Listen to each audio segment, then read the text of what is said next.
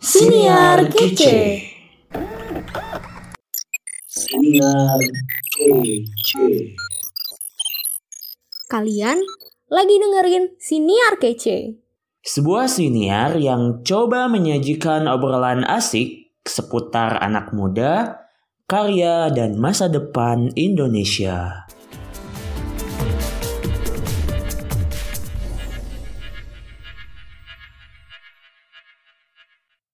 Selamat datang di Siniar Kece, masih bareng saya Irfan. Kali ini untuk edisi rekaman Meet the Expert COVID-19 bakal ada pembahasan menarik mengenai melawan kecemasan saat wabah corona. Pasti di antara kita ada banyak kecemasan dan kekhawatiran dan perasaan-perasaan lainnya di tengah-tengah kondisi yang gak menentu ini.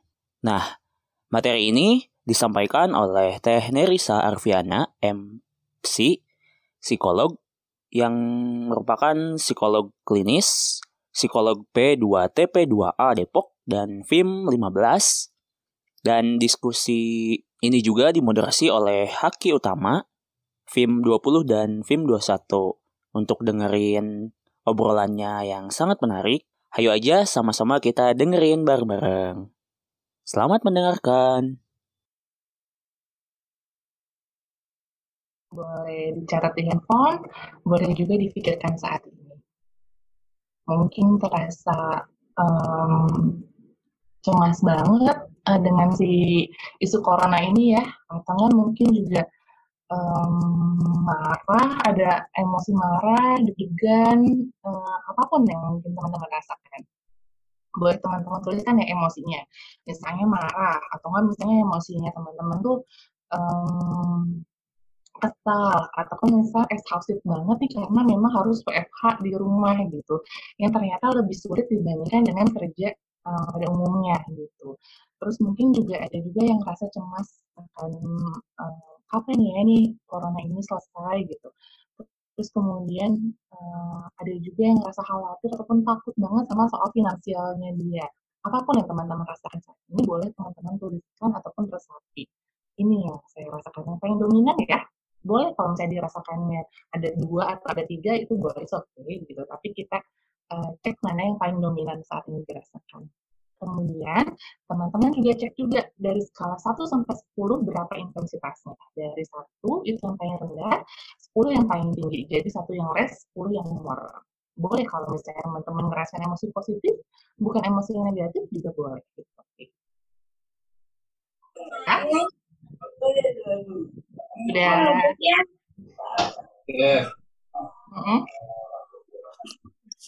udah. Oke, udah. Ditulis ya, mungkin ya teman-teman ya. Sekarang selanjutnya nah, jadi mungkin kan teman-teman tadi ada yang ngerasa gak nyaman, cemas, khawatir gitu ya. Nah, tapi ini tuh pada saat isu corona ini. Nah, dari pas kita isu-isu corona ini tuh sering banget deh kalau misalnya lihat baca-baca di broadcast ataupun berita segala macam, kita menjadi lebih ngerasa panik ataupun ngerasa takut terhadap apapun yang memang terjadi di masa yang akan datang. Tapi ada satu quotes yang memang ketika saya baca quotes ini itu bikin saya menjadi lebih tenang secara pribadi. Di sini tuh dijelaskan bahwa kepanikan adalah separuh penyakit, sedangkan ketenangan adalah separuh obat, dan kesabaran adalah permulaan kesembuhan. Jadi dari sini kita bisa lihat bahwa ada secerca harapan sebenarnya yang bisa kita kembangkan di diri kita di tengah kecemasan yang mungkin kita melanda. Selanjutnya, nah, tapi sebenarnya kecemasan itu apa sih sebenarnya kan Neris gitu? Apa sih yang kita rasakan pada saat kita cemas nih? Ini terminologinya ada agak-agak teoritis sedikit, nggak apa-apa ya, ya separagraf lah ya teman-teman. Kecemasan itu adalah suatu kondisi, suasana hati. Jadi ada kayak mood gitu, mood harian perasaan kita yang dicirikan oleh emosi negatif yang kuat, disertai ketegangan fisik di mana seseorang merasa gelisah, sebagai apa? Sebagai antisipasi terhadap peristiwa yang dianggap mengancam atau tidak menyenangkan.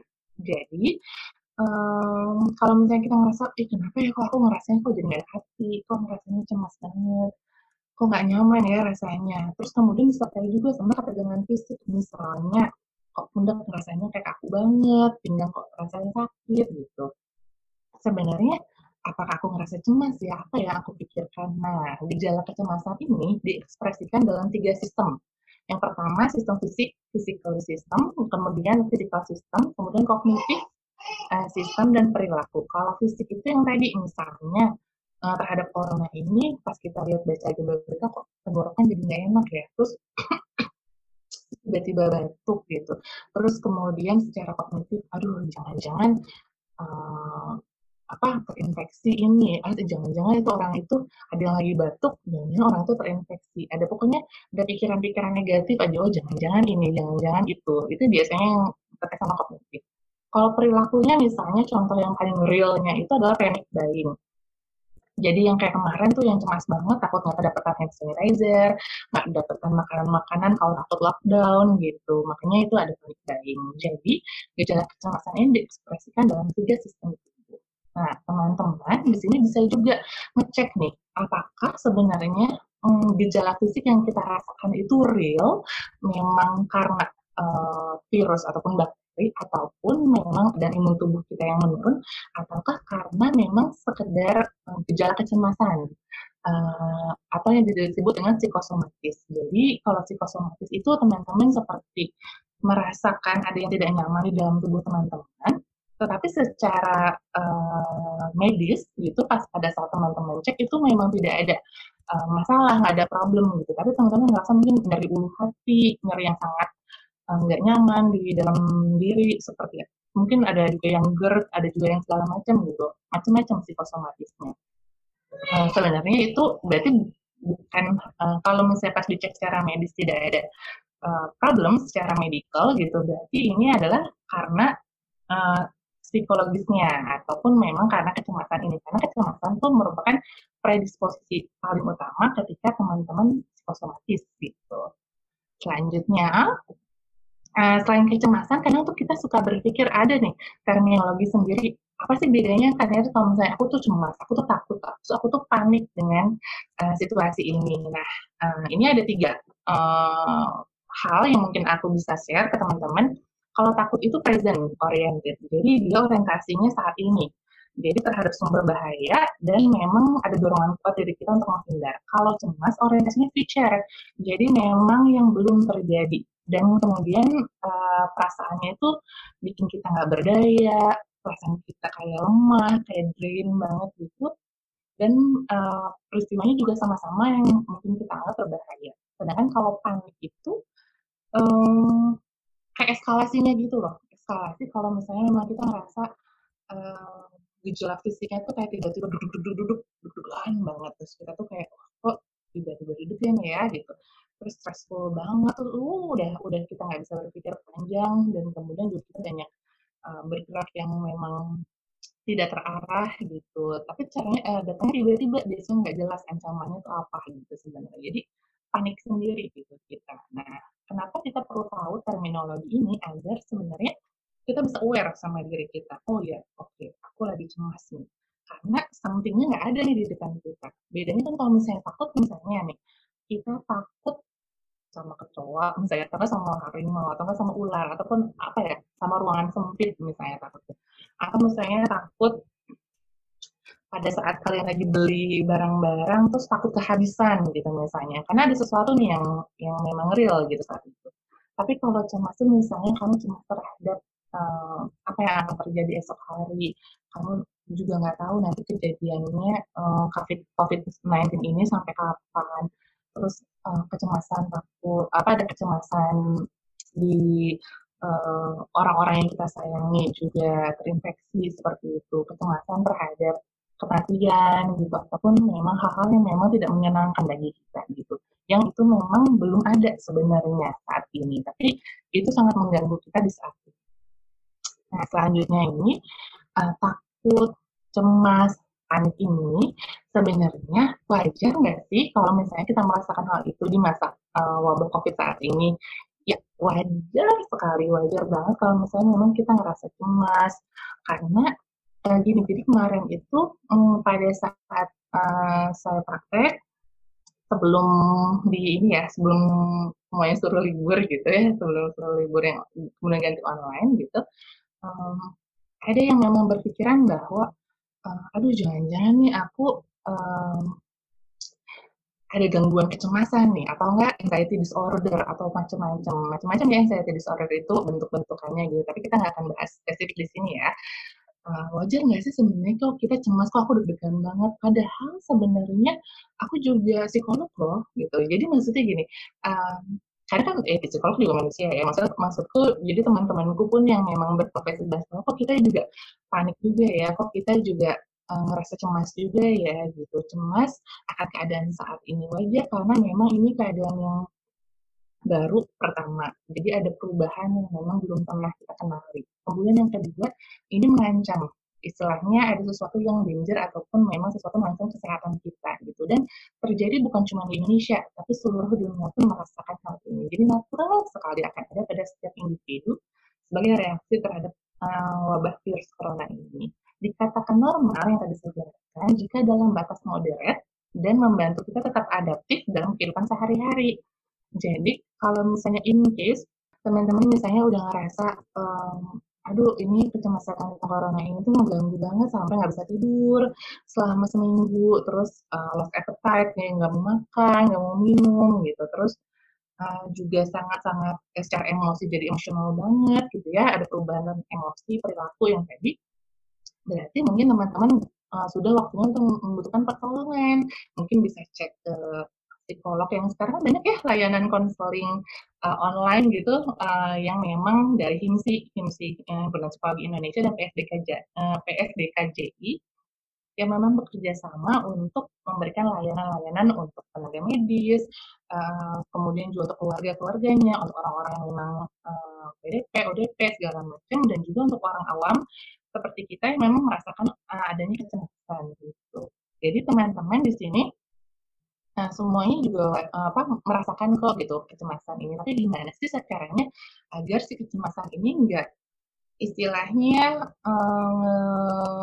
shutdown gitu ya, nge-lockdown gitu, ataupun memang mendominasi kehidupan kita sehari-hari gitu. Cek.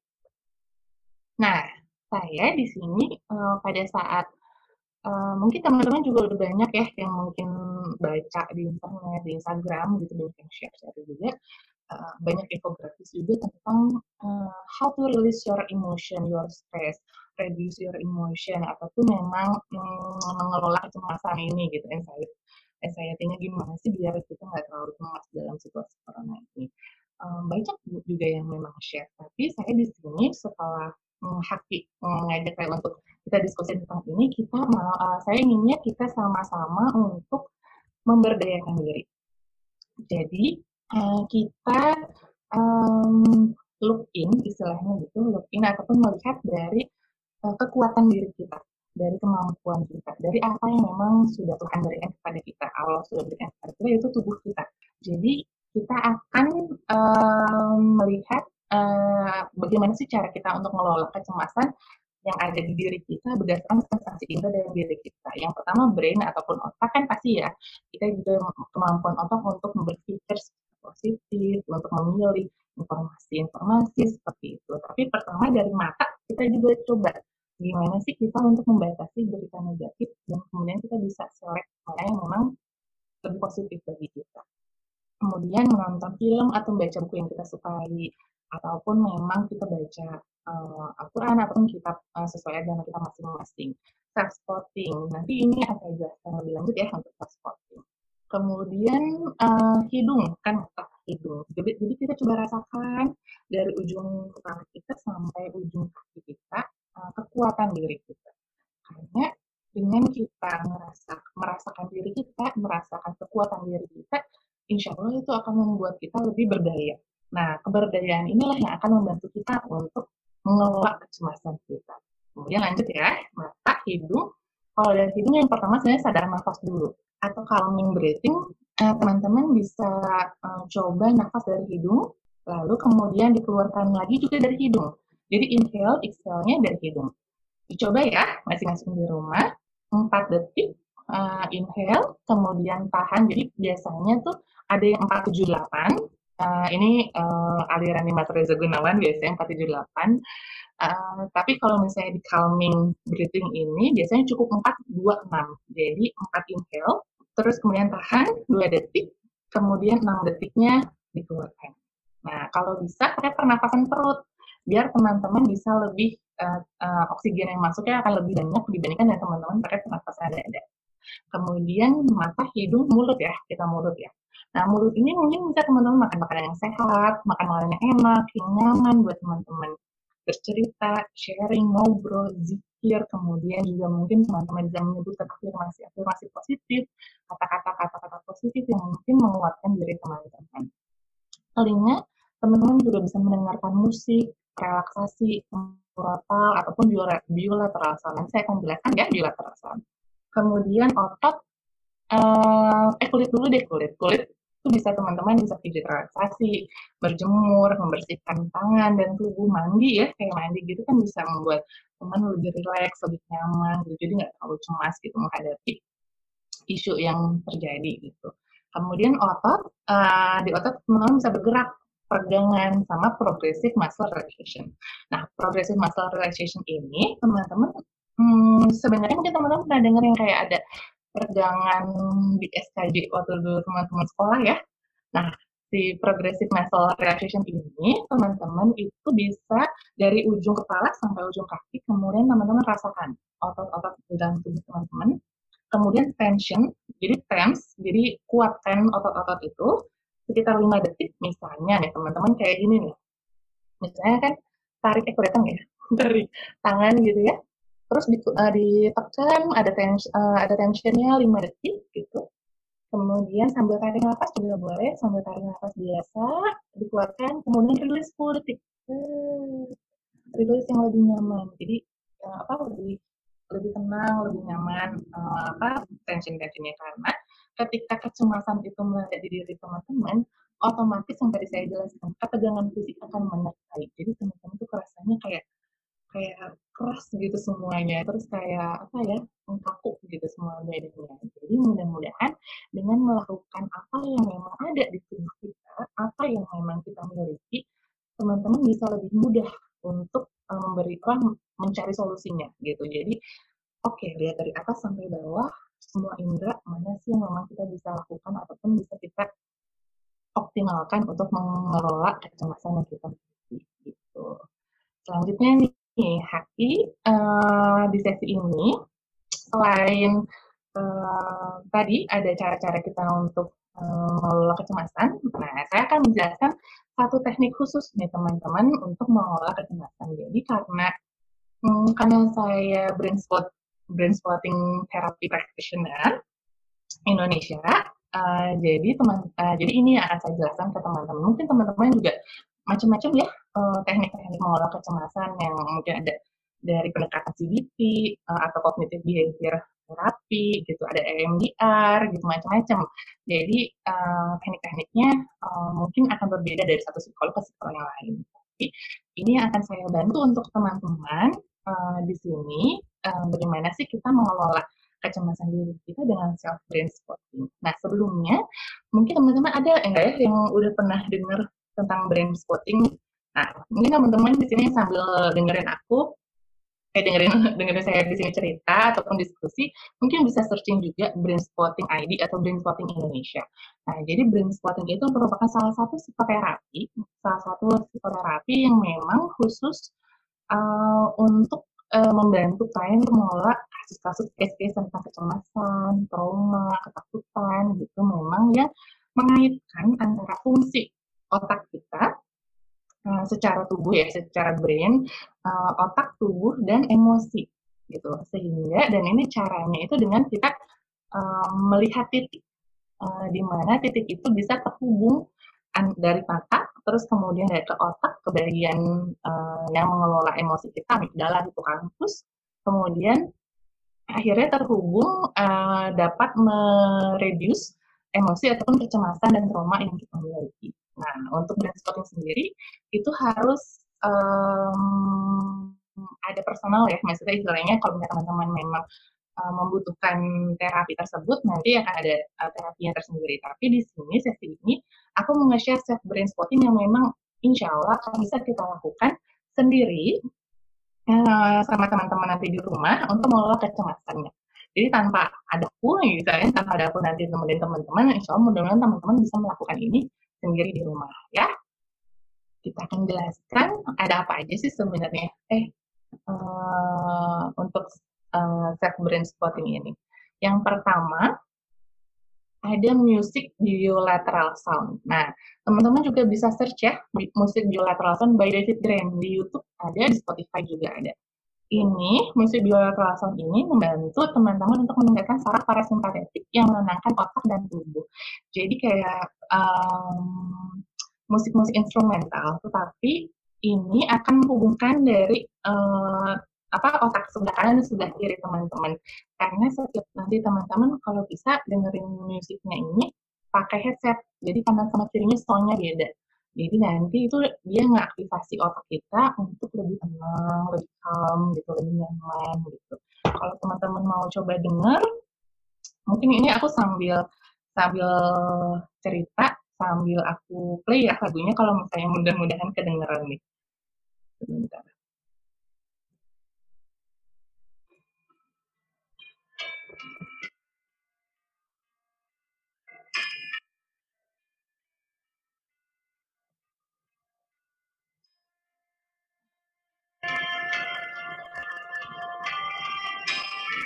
Dengar?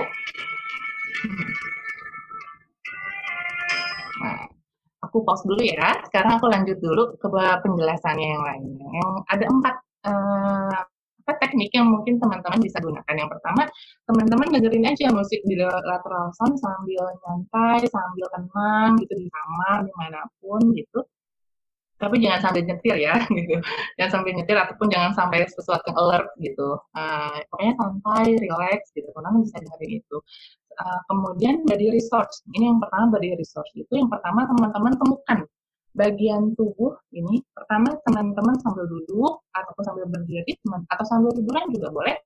Teman-teman coba scanning, istilahnya kayak scanning dari atas dari kepala teman-teman sampai bagian kaki, temukan bagian tubuh teman-teman yang dirasa paling nyaman. Gimana ya? Mungkin kayak gimana ya yang paling nyaman?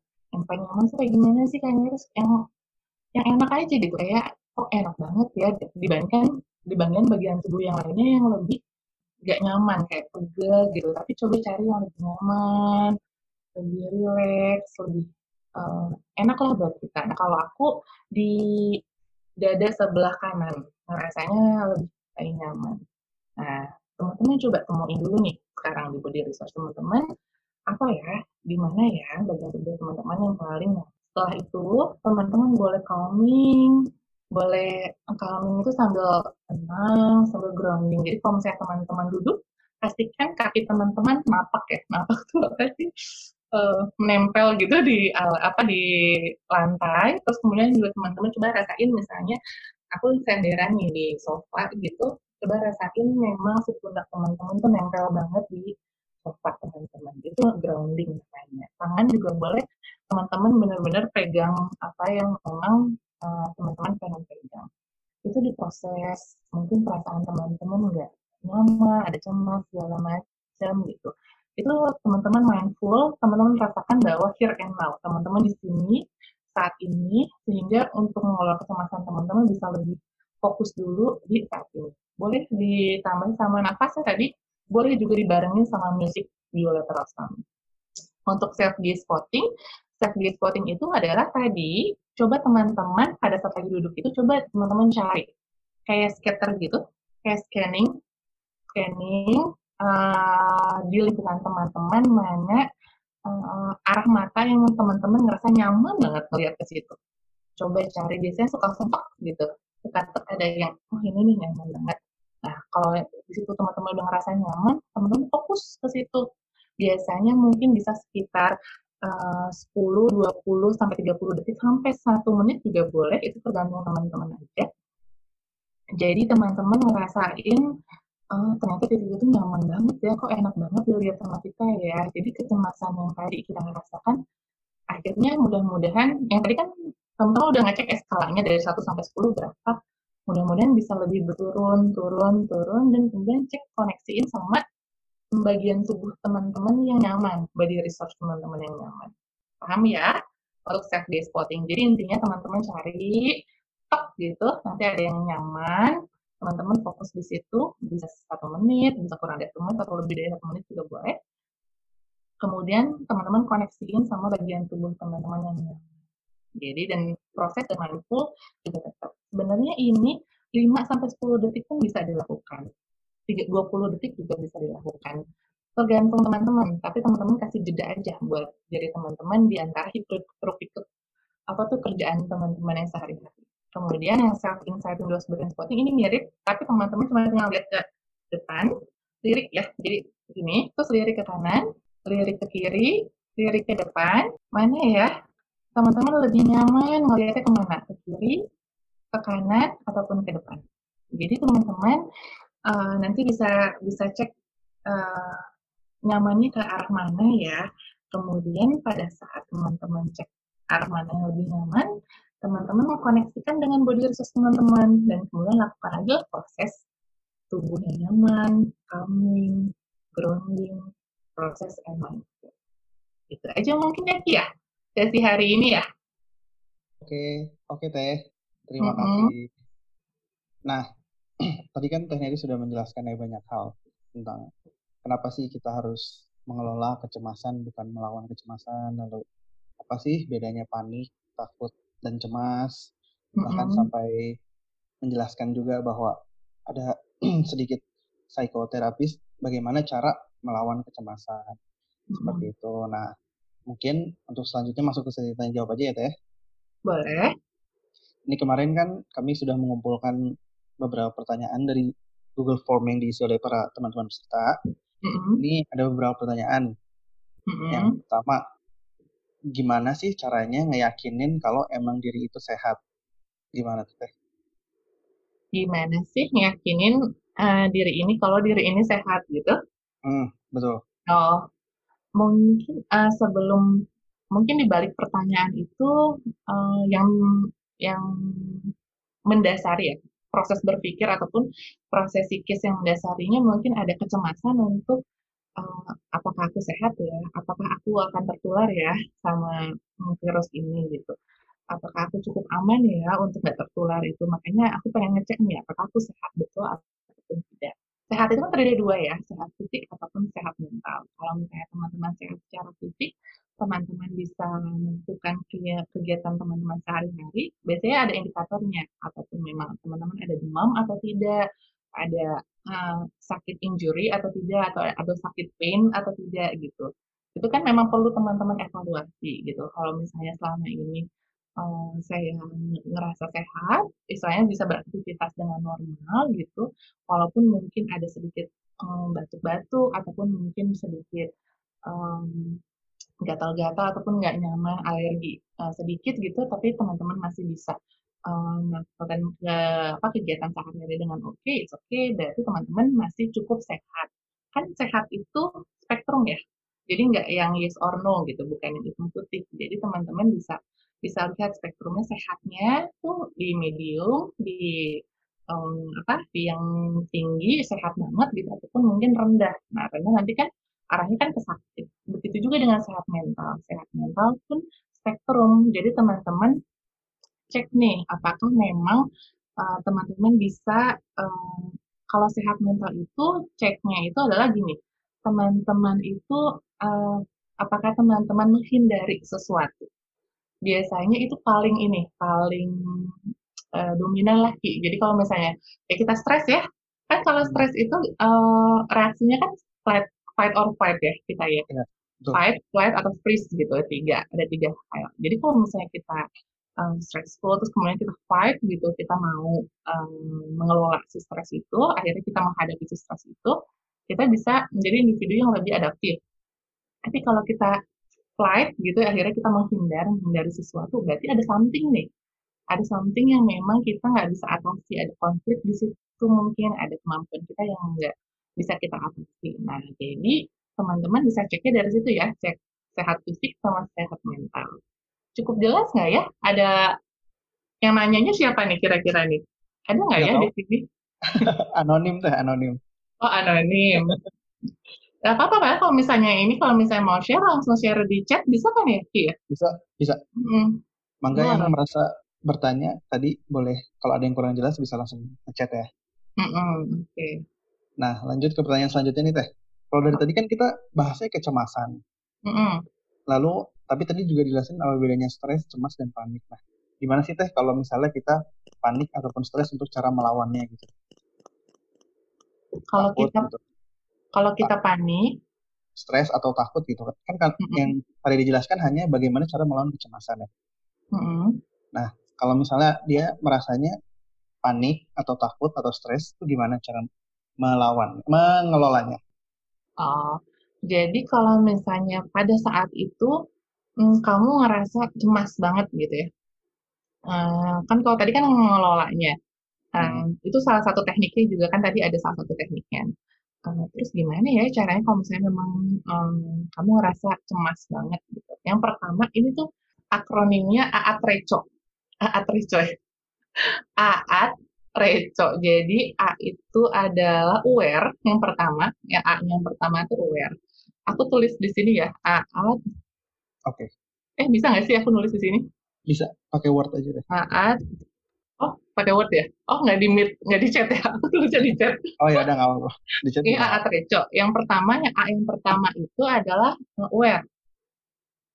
Jadi, misalnya kita uring-uringan segala macam. Kenapa? Atau ada perasaan nggak enak. Aware dulu. Aware, oh ini aku mungkin ngerasa cemas ya. Jadi, aku aware sama diri kita.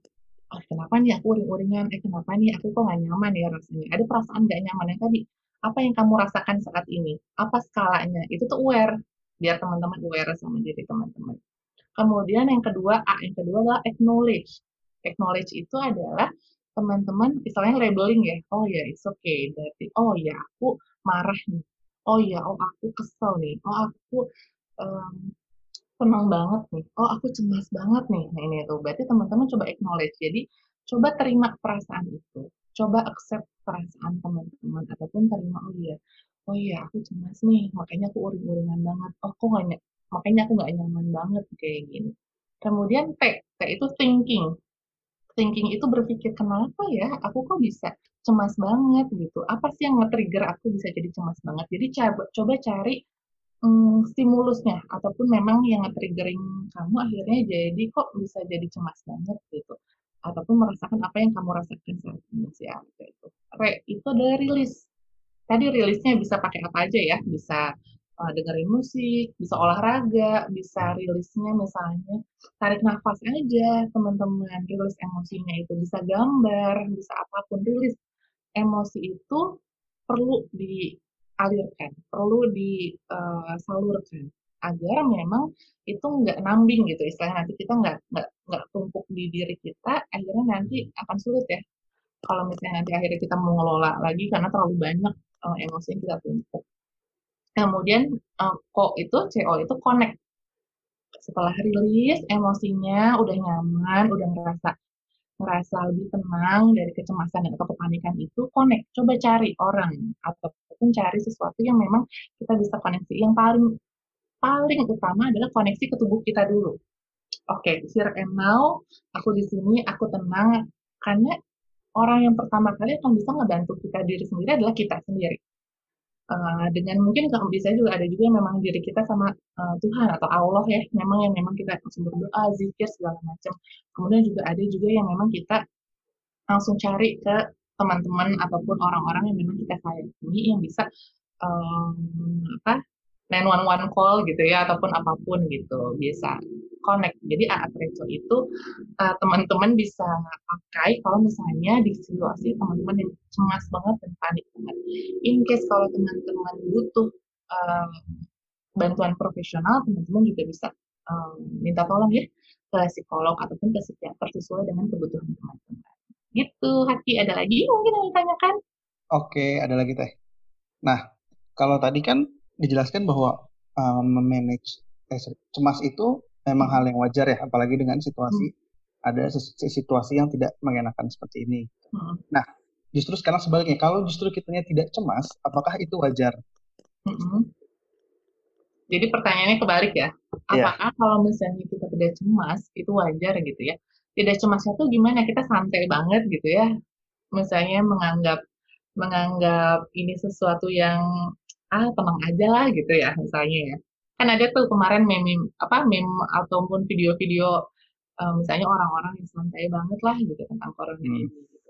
Kecemasan itu pada porsi yang moderat dan porsi yang cukup itu membantu kita untuk waspada, alert. Jadi kita bisa mengantisipasi sesuatu.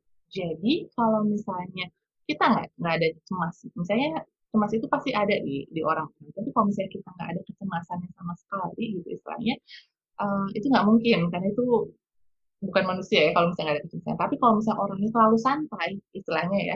Ini tipe-tipe kepribadian biasanya. Memang orangnya santai banget lah, enjoy banget. Dia akhirnya nggak alert kan, nggak waspada dengan sesuatu.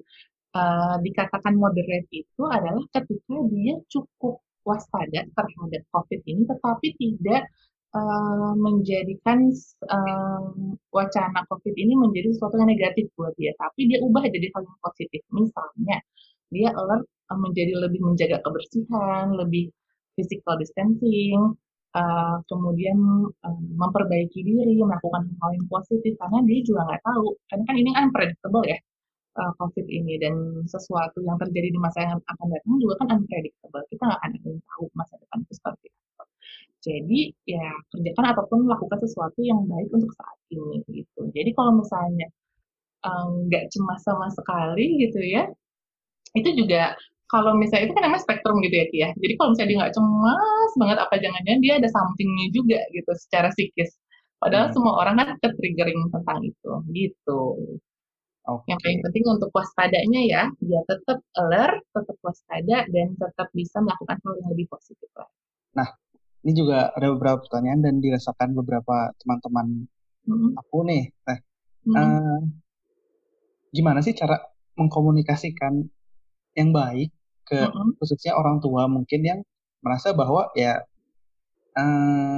yang kewaspadaannya agak kurang gitu. Jadi menganggap bahwa COVID-19 itu bukan suatu hal yang berbahaya bagi mereka. Jadi ya kalau malam di mereka masih pengajian, masih suka ke pasar gitu, banyak orang dan nggak pernah pakai masker, nggak cuci tangan. Nah, dengan alasan ya beberapa orang kan menganggap ya udahlah, kalau meninggal mah di tangan Tuhan, kasarnya gitu ya Teh.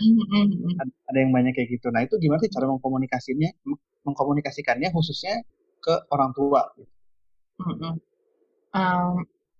Memang ya, apalagi kalau misalnya memang kita ada di grup yang keluarga besar gitu ya, itu pasti ada aja ya yang seperti itu gitu. Ataupun mungkin juga kita melihat orang-orang di sekitar kita yang memang seperti itu. Yang pertama, kita perlu tahu persis batasan. Sejauh mana kita bisa mengajak istilahnya ya, itu kan sesuatu yang memang butuh kesadaran dari dalam diri ya, kesehatan ini tuh butuh kesadaran menjaga kesehatan ini sebenarnya, ataupun menjaga diri ini dari COVID itu kesadaran diri sendiri sebenarnya.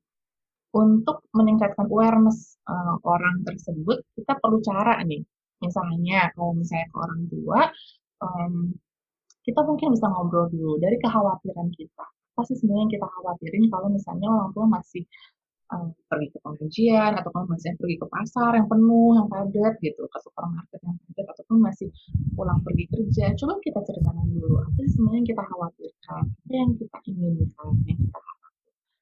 Lalu pelan-pelan gitu, kita bilang ke orang tua sebenarnya manfaatnya ini untuk apa, manfaat physical distancing ini untuk apa. Memang lebih mudah untuk kita mengajarkan kepada anak-anak ya justru ya, dibandingkan dengan kita istilahnya menegur gitu, ataupun memang mengajak ke orang tua. Tapi kita tahu pasti harus ada caranya nih. Cara intinya bangun koneksinya dulu ke orang tua. Bangun koneksi, cara namanya gimana, memang kondisinya seperti apa. Mungkin mereka juga nggak paham, sepaham yang memang kita generasi milenial yang informasi banyak banget gitu. Sedangkan mungkin mereka dapat informasinya dari TV, kemudian dari WhatsApp group juga gitu, yang mungkin kita juga nggak tahu itu hoax atau enggak gitu. Jadi kita perlu meluruskan, kita perlu bangun koneksinya dulu dengan mengungkapkan kekhawatiran kita, apa manfaat ataupun tujuannya dengan informasi yang jelas, yang clear gitu. Mudah-mudahan pelan-pelan kita ajak bisa ikut, istilahnya bisa ikut ataupun bisa aware ya terhadap kesehatan di COVID ini. Intinya itu ya. Oke, Teh. Nah, ini pertanyaan selanjutnya nih. Ketika sedang banyak kerjaan, banyak pikiran, terus biasanya jadi overthinking dan mood swing, dan itu yang mempengaruhi juga jadi cemas terhadap, contohnya mungkin di COVID ini. Nah, itu gimana Teh cara manage-nya ketika dia jadi overthinking dan mood swing ketika banyak kerjaan dan banyak pikiran gitu. Ini pertanyaannya Anissa ya? Nggak tahu, nggak ada namanya. Oh, iya deh. Ini tadi, soalnya dia aku baca nih di chatnya. Oh iya deh. Atau nggak mungkin sama, atau nggak mirip ya. Yeah. Halo Anissa, aku jawab ya pertanyaannya ya. Assalamualaikum, tuh gimana caranya manage stress misalnya karena banyak kerjaan, itu kan banyak pikiran, terus jadi overthinking, mood swing, terus bagaimana cara memanage-nya. Kelelahan itu merupakan faktor utama sekali emosi kita akan kacau istilahnya. Jadi faktor fisik, psikis itu akan sangat mempengaruhi. Jadi body, mind, and soul ya. Jadi karena kan kaitan semuanya. Jadi kalau misalnya kita kelelahan, istilahnya ini kan banyak ya, kerjaannya banyak pikiran. Kan semua kan di pikiran kita. Terus kemudian jadinya overthinking, jadi banyak mikirin macam-macam, akhirnya pasti akan efek ke mood swing kita, ke mood kita jadi nggak nyaman, karena istilahnya jenuh, padat, kayak istilahnya gelas gitu, terus kalian masukin banyak banget misalnya, kayak bola-bola atau pasir-pasir gitu, kerikil, mau kasih space aja sedikit kan susah ya, gitu. Jadi kalau saranku sih sebenarnya biasanya take your time, jadi kasih waktu aja, benar-benar waktu di mana teman-teman bisa jeda 5 detik, 10 detik, ataupun semenit aja, 1 menit aja sebenarnya. Untuk teman-teman benar-benar lepasin dulu handphonenya, lepasin dulu chat-chat WA-nya, laptop kerjaannya, ataupun apapun, untuk benar-benar teman-teman bernafas, ngerasain tubuh teman-teman. Terus kemudian rasain apa yang teman-teman rasakan. Jadi seperti yang aku jelasin yang tadi ya, di sesi pas kita sesi brain spotting juga bisa gitu. Mungkin teman-teman bisa melihat ke kanan ke kiri apa ya yang mungkin rasa lebih nyamanan. Itu teman-teman paling pertama butuh talk gitu. Istilahnya butuh aware-nya dulu yang tadi AAT-rekonya itu. Teman-teman butuh aware, wah ini udah terlalu overwhelming nih. Aku udah terlalu banyak nih pikirannya udah. Jadi perlu dikelola itu dengan yang tadi, dengan gerak dan dengan AAT. Berapa itu? Enggak, suara HP. Itu ya Anissa ya. Ada apa, cukup nggak? Apa masih ada yang pengen ditanyain? Enggak, kepada saudari Anissa kalau ada yang mau tanyain lagi bisa chatroom ya. Lanjut nih Teh, pertanyaan selanjutnya. Ada yang nanya, apakah ada kaitannya antara kecemasan dengan kepribadian seseorang? Terus biasanya ekspresinya seperti apa? Misalnya kalau ekstrovert, cemasnya seperti apa? Introvert juga, cemasnya seperti apa? Seperti itu. Oke. Jadi apa ada kaitannya kecemasan dengan kepribadian? Jadi gini, kaitannya itu adalah bagaimana kepribadian itu bisa mengelola. Jadi bagaimana diri, gini nih, kepribadian yang introvert sama extrovert itu pasti beda caranya. Misalnya kalau yang extrovert itu kalau dia cemas, dia bisa langsung cerita ataupun sharing, dia langsung share misalnya, share ke kecemasannya dia sebenarnya. Dia sebenarnya cemas, tapi udah gitu dia nge-share informasi-informasi yang banyak ke teman-teman, kemudian dia mungkin bisa juga get connected-nya banyak ke teman-teman di sosial media, di WhatsApp, segala macam. Kalau misalnya introvert, mungkin biasanya dia bisa lebih merenung, bisa lebih look in, refleksi ke dalam gitu. Misalnya menghadapi kecemasan ini, dia mungkin dipendam dalam dirinya dia dulu, terus kemudian dia gambar sendiri gitu. Jadi kepribadian itu yang pertama adalah akan membedakan adalah bagaimana tingkah laku setelah itu yang akan dilakukan untuk mengatasi si kecemasannya. Kemudian apakah ada yang lebih buruk dari kedua kepribadian tersebut? Enggak. Jadi bukan tentang buruk ataupun baiknya ya, misalnya ekstrovert lebih buruk ataupun introvert yang lebih buruk gitu, tapi dari bagaimana dia kelola itu, apakah si emosinya itu bisa rilis ataupun tidak. Kalau misalnya emosinya juga tidak bisa rilis, dan kemudian dia nggak bisa dapat good connection gitu dengan dirinya, dengan orang di sekitarnya, kemudian jadi maladaptif, istilahnya maladaptif itu jadinya dia semakin cemas. Nah akhirnya itu yang nggak bagus gitu. Jadi bukan kepribadiannya, tapi manifestasi dari tingkah laku yang dia lakukan yang menyebabkan itu baik ataupun buruk di akhir. Gitu ya. Oke deh. Ini ada pertanyaan selanjutnya lagi nih, Kak. Jadi saya sudah 2 pekan di rumah. Oh iya. Tapi malah merasa sulit untuk WFH, kerjaan terbengkalai, main game saja sampai enak. Gimana enaknya ya, Teh, biar nggak bosan? Iya, emang. Aduh, saya merasakan banget gitu ya, Mbak Bija ya. Maksudnya WFH ini pasti WFH, SFH ya, buat anak-anak gitu ya, anak-anak dan remaja yang sekolah di rumah gitu. Akan sangat sulit gitu, karena memang pertama adalah perubahan. Jadi teman-teman yang biasanya ke kantor jam 7 gitu, udah ke kantor segala macam, langsung duduk gitu, misalnya di tempat kantor langsung kerja, tetap meeting segala macam, ketemu orang. Kemudian akhirnya harus pindah ke rumah, di mana memang rumah kan sebenarnya suasananya memang untuk istirahat, untuk keluarga gitu istilahnya. Akhirnya jadi kita lost kendali, melakukan kegiatan-kegiatan yang memang seharusnya bukan kita kerjakan pada saat kita kerja, misalnya main game atau enggak misalnya Instagraman atau enggak misalnya malah leleh tiduran gitu. Pertama-tama awal pada saat kita masa-masa transisi minggu-minggu pertama itu kayak nggak apa-apa. Kalau misalnya memang kita masih santai, masih butuh waktu lah gitu buat penyesuaian diri gitu. Aduh males banget nih katanya kayak kerja gitu dalam. Tapi kalau misalnya itu sudah, ini sekarang udah minggu ketiga ya kita harus berpikir apakah efektif atau enggak ya kalau misalnya kita main game terus gitu. Kalau misalnya ternyata kerjaan jadinya terbengkalai, dimarahin bos juga, dan kita malah jadi stres banget gara-gara kerjaannya makin banyak gitu, berarti ada sesuatu nih harus kita ubah dari polanya, dari jadwalnya. Berarti ada yang perlu kita evaluasi dari apa yang memang kita lakukan sehari-hari. Coba dulu aja kita kasih waktu mungkin, oh ya udah, it's okay, main dulu deh hari ini, atau nggak ada waktu mainnya gitu. Tapi nanti kita bisa cari waktu lagi untuk kita bisa kerja dan fokus untuk mengerjakan tugas teman-teman. Gitu ya. Siapkan di Fahri nih. Ini ada pertanyaan lagi Teh, tapi orangnya nge-PC. Ini tadi anon salah. Oh iya, apa tuh? Halo Teh, terima kasih sharingnya keren sekali. Kondisi sekarang kan kondisi yang sangat nggak tentu dan sangat rawan buat saya. Saya didiagnosis dengan bipolar dan sedang menjalani terapis psikofarmaka. Harusnya pertengahan bulan ini saya kontrol lagi ke psikiater saya dan mulai menjalani psikoterapi CBT. Tapi saya sendiri nggak berani ke rumah sakit. Bagaimana cara mengatur mood dan emosi agar tetap stabil saat pandemik ini Teh? Ada saran terapi yang bisa dilakukan sendiri selain terapi psikofarmaka? Saya beberapa kali coba terapi pernafasan seperti yang Teteh jelaskan tadi. Tapi kalau cemasnya berlebihan jadi nggak ngefek Teh. Dan udah ganggu kehidupan sehari-hari saya banget. Terima kasih Teh. Oke.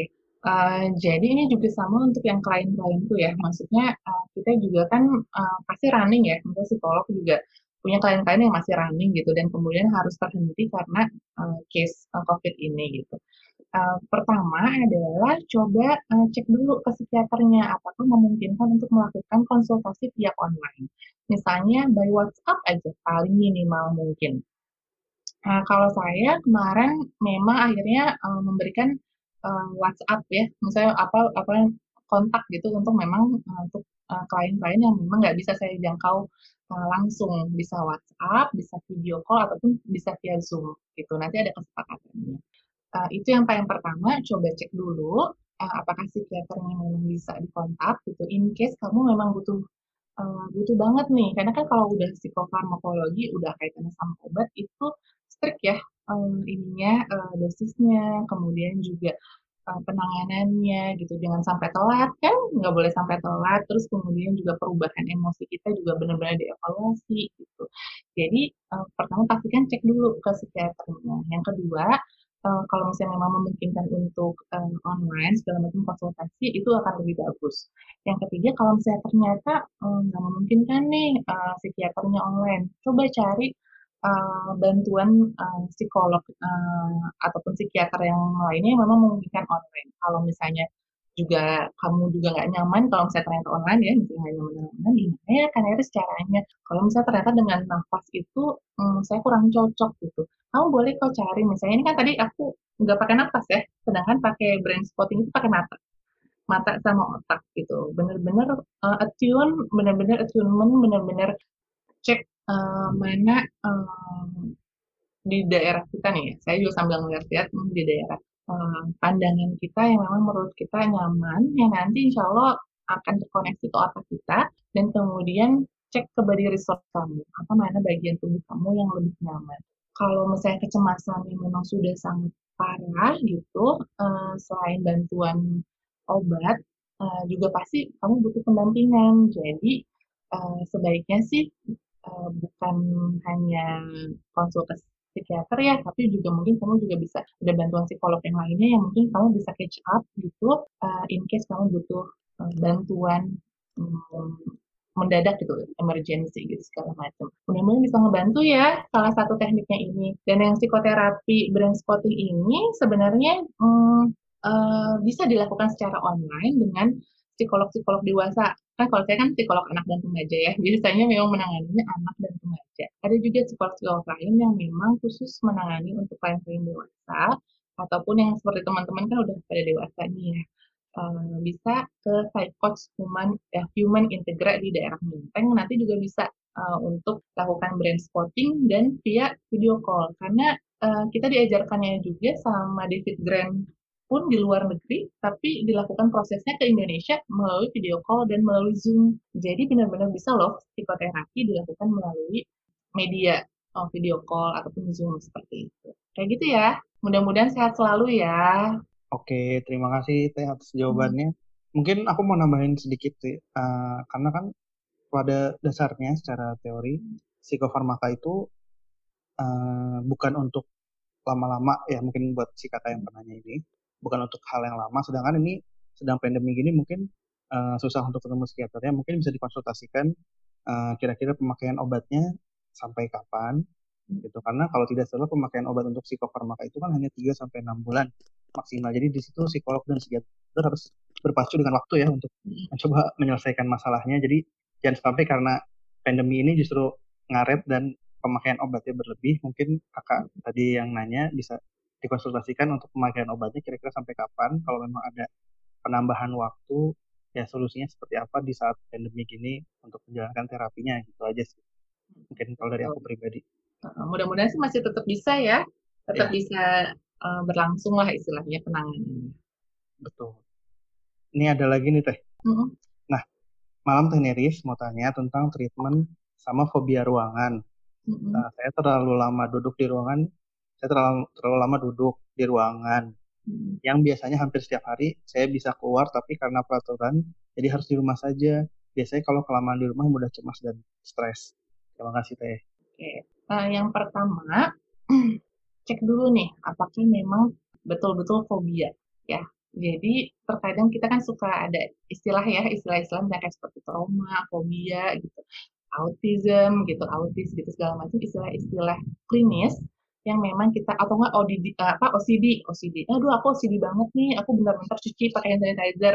Pertama cek dulu nih apakah Fahri mungkin yang dirasakan ataupun temennya ataupun siapapun itu benar masuk ke diagnosa fobia.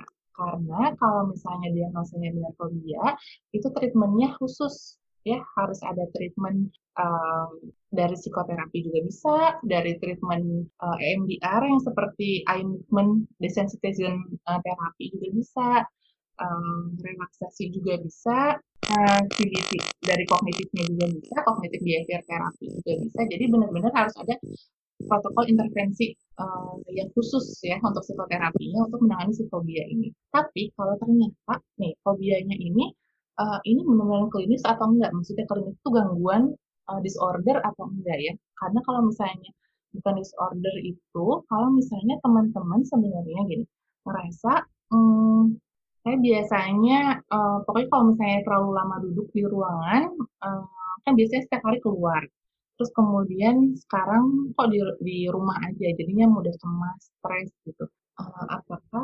Apakah itu menyebabkan ada gangguan di kehidupan teman-teman sehari-hari? Misalnya kalau fobia itu benar-benar yang ada pikiran teman-teman takut setakut-takutnya, dan kemudian juga teman-teman nggak bisa berkehidupan sehari-hari dengan nyaman gitu. Tapi kalau teman-teman masih bisa chatting, masih bisa makan, masih dengan nyaman ya, masih bisa tidur dengan lelap gitu, misalnya nggak kebangun-bangun karena nightmare ataupun ketakutan fobia itu, berarti it's okay, berarti ini berarti bukan klinis, berarti bukan gangguan gitu, bukan disorder. Jadi hanya mungkin penyesuaian ya. Jadi adaptasi, penyesuaian aja. Oh kalau biasanya aku keluar, sekarang di rumah aja bosen gitu jadinya. Malah bosen, cemas, jadi seperti terkungkung gitu. Mungkin sesekali teman-teman boleh keluar untuk berjemur ataupun menghirup udara segar, misalnya ke balkon ataupun memang ke garasi ataupun kemana, ke tempat-tempat, ke taman depan rumah gitu. Ya teman-teman juga nggak yang di kamar terus tuh. Itu yang perlu dicek ya, apakah itu beneran fobia atau bukan itu. Oke. Ada lagi mungkin yang mau bertanya gimana? Hari udah cukup jelas ya, wah ini banyak sekali. Apa tuh? Ada lagi nih teh pertanyaan. Teh, aku ambivert, kerja di CDC juga. Meski nggak langsung nanganin pasien, cuma megang berkas doang, aku berusaha nggak cemas agar keluarga di kampung nggak cemas juga, teh. Sedih juga jauh dari keluarga, dan di sini kondisinya mengancam. Mengancam banget. Makin cemas, karena ada rekan kerja yang diduga terinfeksi. Akhir-akhir ini aku kepikiran, apa aku masih bisa jumpa keluarga lagi dengan sehat ya, atau 3 minggu. Lalu waktu terakhir ketemu, apa aku masih bisa jumpa lagi dengan mereka. Tapi aku berusaha tenang dengan pas pulang kerja main game, sengaja buka WA grup yang berat-berat, berusaha menghibur diri sendiri dengan menjemput zona nyaman, teh. Main game sepak gambar, karena aku suka sama gambar, teh. Nah itu gimana, teh? Oke. Kecepatan begitu. Jadi nakes ya ini ya, tenaga kesehatan ya? Ya, betul. Yang nanyanya. Yang pertama sebenarnya aku mau apa ya, istilahnya ngerasa berterima kasih banget nih untuk nakes-nakes yang memang ada di garda terdepan untuk membantu si COVID ini ya, dan meski nggak nanganin langsung pasien, tapi ya tetap aja ya kerja di rumah sakit gitu, dari tenaga kesehatan gitu, jadi orang juga yang memang membantu dalam proses rekam medis pasien, pasti akan ada kecemasan-kecemasan tersendiri gitu. Apakah memang takutnya nanti si berkasnya sudah di tangan, pernah dipegang sama segala macam yang kita sendiri rasanya jadinya cemas sendiri gitu. Tapi dari cerita Mbak atau Mas yang tadi nanya, sebenarnya itu sudah cukup tergambar bahwa sebenarnya pertama sudah aware karena apa yang dengan teman-teman rasakan, yang ngerasa cemas nih, ada rasanya cemas, terus kemudian kok kayak ada kondisi ngancam, kok takut ini, kan ada pikiran ya, ada pikiran ada ketakutan ini, ketakutannya karena apa gitu. Nah ini sebenarnya sudah cukup bagus karena sudah cukup mengenali kecemasannya diri sendiri. Dengan kita mengenali kecemasan diri sendiri, jadinya kita bisa tahu nih apa yang harus kita lakukan setelah itu. Tadi contohnya malah jadi main game, pokoknya yang seru-seru, yang lucu-lucu, itu kayak nggak apa-apa. Berarti itu merupakan coping stress-nya. Jadi cara teman-teman untuk melakukan sesuatu yang lebih nyaman. Jadi gini, stres ataupun kecemasan kondisi kita kan kayaknya stabil ya. Nah ini nanti kalau misalnya kita stressful tuh biasanya bisa turun banget nih, kita ngerasa down banget atau nggak, memang merasa marah banget di atas. Nah untuk ngestabilin emosi kita ini kan kita perlu nih strategi ini yang bisa kita lakukan. mungkin ada yang dengan cara yang macam-macam, tapi Mbak yang tadi ngejelasin dia dengan main game, berarti dengan main game kan pasti rasanya jadi lebih nyaman tuh. Terus ngebatasin yang WA yang berat-berat, yang berat-berat aja, yang ringan-ringan aja. Akhirnya jadi pikiran itu tidak terlalu penuh dengan hal-hal yang negatif gitu. Itu kalau menurut saya justru ini bentuk bahwa Mbak sendiri udah bisa mengelola kecemasannya dan kemudian bisa tahu copingnya tentang apa. Tapi in case kalau misalnya kecemasannya terus menerus ya, kemudian juga sangat-sangat mengganggu, akhirnya nggak bisa kerja gitu, cemas banget, kemudian juga di fisik detentionnya juga kayak keras semuanya gitu, dan membutuhkan pertolongan, bisa langsung cari pertolongan, bisa konsul ke psikolog terkait dengan COVID ini ya, terkait dengan penanganan kecemasan terhadap COVID. Banyak yang free juga ya Mbak ya, jadi mudah-mudahan insya Allah bisa membantu nakes-nakes di Indonesia. Terima kasih.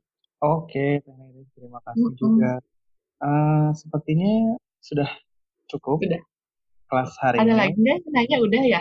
Nggak ada lagi sih, tapi nanti mungkin bagi teman-teman yang masih ingin bertanya akan di-share nomor konsultasi dari Teh Neris. Khusus untuk konsultasi ya, bukan nomor pribadinya Teh Neris. Nanti akan di-share di grup, siapa tahu teman-teman ada temannya atau teman-teman sendiri yang merasakan ada yang bermasalah dengan psikologisnya bisa langsung di-chat ke Teh Nerisnya. Seperti itu. Terima kasih banyak kepada Teh Neris sudah meluangkan waktunya. Mungkin ada yang disampaikan untuk terakhir? Oke, yang terakhir mungkin aku mau menyampaikan adalah ini ya teman-teman. Yang paling utama yang tadi aku jelasin adalah bagaimana memang kita bisa memfokus untuk mengendalikan diri kita. Karena kita nggak bisa mengontrol apapun di luar kendali diri kita. Jadi yang di luar kendali kita ya let go aja. Karena kita nggak bisa istilahnya, misalnya kita marah-marah sama orang yang memang itu masih berkumpul sih, terus kita jadi senewan marah-marah terus panjang hari ya, mereka nggak mau ya menerapkan physical distancing gitu. Kan kita nggak bisa ya one on one menimbulkan awarenessnya mereka gitu ya. So okay, kalau misalnya kita mampu untuk mengubah, let go off gitu. Mungkin kita bisa cari misalnya kita bikin himbauan segala macam atau apapun gitu, karena itu ngabisin energi kita gitu. Jadi kita fokus banget sama apa yang bisa kita kontrol. Atau misalnya kok pemerintah kayak gini segala macam, boleh di titik dimana kita mengkritisi ataupun kita membuat suatu, menyumbangkan suatu kebijakan. Tapi kalau misalnya itu sudah sangat mengganggu kehidupan kita, tapi itu nggak bisa kita kontrol, let go. Jadi apa yang bisa kita kontrol itu my positive attitude, kita pikiran positif, kita juga melakukan hal juga yang memang kita sukai. Dan itu juga insya Allah bermanfaat gitu. Turning off the news juga bisa kita matiin ya kayak tadi ya, udah yang berat-berat, yang lucu-lucu aja, share-share yang lucu ataupun baca-baca yang lucu. Misalnya tuh finding fun things to do at home misalnya. Bikin kreasi apapun, bikin apapun yang memang kita belum pernah lakukan di rumah, bersih-bersih segala macam ataupun melakukan hal yang memang sebelumnya belum pernah kita lakukan gitu. Terus kemudian I follow CDC recommendation. Jadi memang kita bisa mengontrol dengan kita patuh terhadap apa yang memang disarankan ataupun di istilahnya yang seharusnya kita lakukan. Terus my own social distancing. Jadi kita juga punya nih mana sih orang-orang yang kita rasa itu toksik banget ya istilahnya. Kalau dia ngasihnya hoax terus gitu segala macam, kan kita bisa ya agak menjauh segala macam. Kita yang ngatur diri kita sendiri. Ataupun kita nggak buka grup-grup itu, kita arsipin aja gitu, nggak di mute gitu, jadi akhirnya nggak keluar gitu. Kemudian limiting my social media, kemudian yang terakhir adalah my kindness and grace. Jadi apapun yang kita lakukan, apapun kebaikan yang kita lakukan itu dikontrol kita. Jadi kita mau melakukan apapun itu semua berdasarkan fokus pada kendali diri kita. Fokus saja ke situ.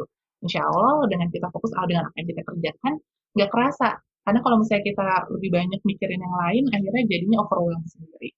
Yang terakhir, ini emotion are contagious. Jadi nular banget kalau misalnya memang kita semangatnya positif, emosi kita positif itu akan nular. Begitu pula kalau misalnya emosi kita negatif, itu sangat terasa. Kita bete, bad mood, uring-uringan segala macam akan terasa ke anak kita, mungkin ke suami kita, ataupun ke pacar kita, ke orang tua kita gitu. The more you improve yourself, jadi semakin kamu meningkatkan kemampuan diri kamu dengan apapun, bisa baca, bisa podcast, bisa Zoom kayak gini, bisa ikutan kelas-kelas online yang banyak banget gratisan saat ini, Enrich your vibration, jadi kamu kembangkan memang emosi ataupun aura positif kamu, the more you will see things that are beneficial to your well-being. Jadi kamu pasti akan melihat mana sih hal-hal yang penting untuk well-being atau kan kesejahteraan kamu. Do more of what makes you happy, grateful, and no regret. Itu aja mungkin ya.